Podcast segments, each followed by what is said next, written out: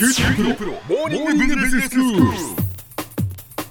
今日の講師は九州大学ビジネススクールで企業倫理リスクマネジメントがご専門の平野拓先生です。よろしくお願いします。よろしくお願いします。先生今日はどういうお話でしょうか？はい。えー、と新しいお札で有名になった渋沢栄一さん、はい。この方の教育者としての側面について今日は語っていきたいと思います、えまあ、新しい一万円札のデザインとなった渋沢栄一さんなんですが、え。小浜さんは渋沢栄一と聞くとどのようなイメージを持たれますか？あやっぱりパッと思うのは実業家で、はいでまあ銀行を作ったとか、はいは東京証券取引所を作ったとか、はいはいはい。まあ、そういう側面ですよね。まあ、彼はあの近代資本主義の父親と呼ばれるだけあってですね、ええ。やっぱり経済とか社会事業への貢献イメージが大変強いと思うんですね、はい、ただしですね彼の歴史をよく見てみるとですね結構教育活動にも大きな貢献を果たしているんですね、うーんでこの彼が教育活動にどれだけ貢献していたかということはさまざまな資料から確認することができます。うん。例えば渋沢栄一の電気資料を詳しく分析した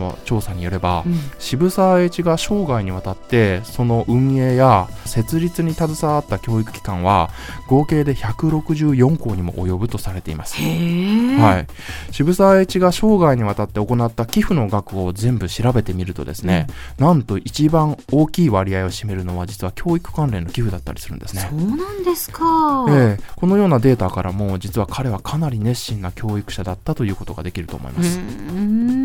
で彼が支援したり設立した学校というのは今でもちゃんと残っておりましてええ例えば有名なものとしては東京高等商業学校というのがあるんですがこれは現在あの国立市にある一橋大学なんですね。はいはい。はい、またその他、えー、と日本女子大学などまだ残っている大学が結構あります。えそうなんですね、ええ。全然知りませんでした。でもなんでそんな風にこう渋沢栄一は教育に力を入れたんですか、はい、そこが大変面白いポイントなんですが、え簡単に言うとやはり民間企業への優秀な人材の供給というのが彼の中には大きな目的だったようです。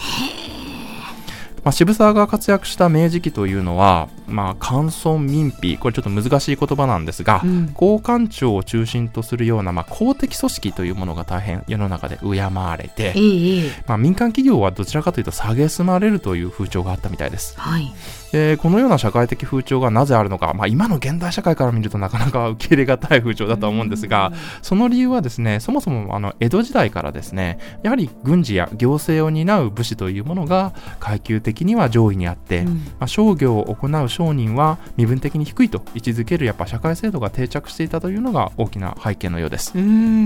したがって江戸時代から明治時代に変わったとしてもですねやはりあの民間企業よりやはり公官庁の方が身分が高いというイメージが世の中にやっぱり残っていたようで優秀な人材といえば公官庁に流れてしまうということがあったみたいです。なるほどしかしですね渋沢栄一は実は彼もともと幕府のお侍さんだったんですがはい。でその頃から実はヨーロッパなどの海外施設に多くあの出かけているんですね。ええ。でその視察の経験から彼は民間企業の力が近代国家には重要であると考えていたようです。へえ当時のヨーロッパはかなり産業的には発展していたんですが、うん。ここでは軍人と商人というのがかなり対等な立場で話したりうん。身分的にフラットな感じで交渉するということが一般的になってました。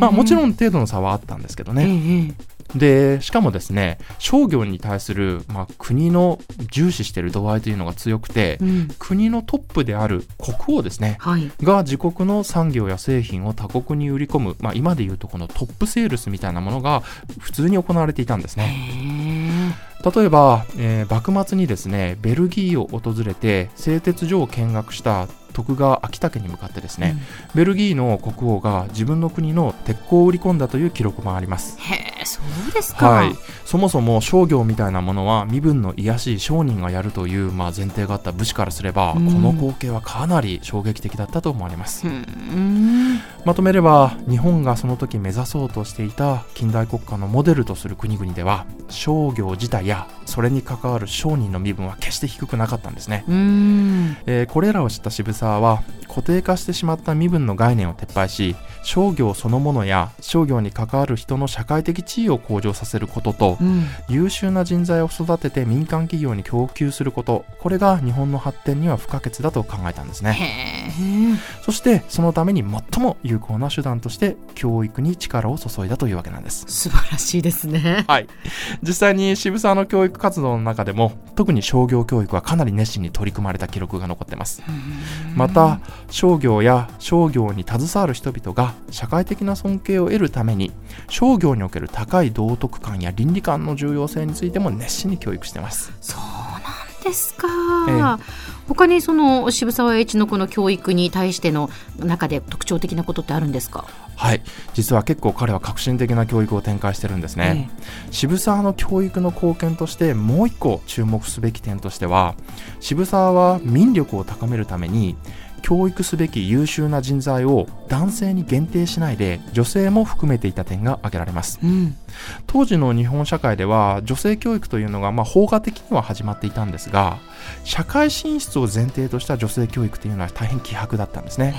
要するに家の中で活躍するまたは良妻賢母となる女性教育はよく行われていたんですけど、うん。社会に出て女性が活躍するということは教育の眼中にはなかったんですね。はい。しかし渋沢は女性にも男性と同じ国民としての才能や知恵道徳を与えて共に助け合うべきであるとそう考えていました、はいそうすれば今まで、まあ、5000万人ぐらいの国民だったんですがそのうち2500万人しか活用できなかったところがさらに2500万人を活用できるというところで国力状況のためには女性教育が重要だと彼は考えてたんですね、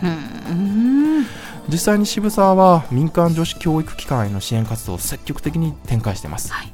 1885年の明治女学校への寄付に始まって東京女学科日本女子大学など生涯を通じてまず約46年間29校以上の多くの女性教育機関を支援しましたそうですか。もう渋沢栄一に対するそのイメージ見方が随分変わりました。では先生今日のまとめをお願いします。はい日本の近代資本主義の父と呼ばれ社会事業や公共事業への貢献イメージが強い渋沢栄一しかし彼は近代教育の発展においても大きな貢献を果たしています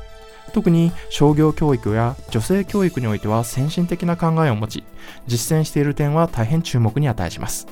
起業家としてではなく教育者としての渋沢栄一について勉強してみるのも面白いかもしれません今日の講師は九州大学ビジネススクールで企業倫理リスクマネジメントがご専門の平野拓先生でした。どうもありがとうございました。ありがとうございました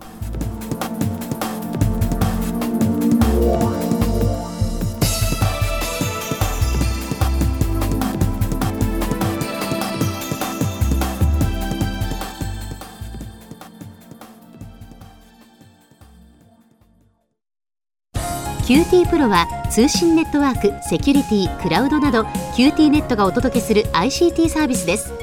九州中に展開した光ファイバー網を基盤に一番身近なビジネスパートナーとして九州の企業、自治体の皆様をサポートします。詳しくは QT プロで検索を。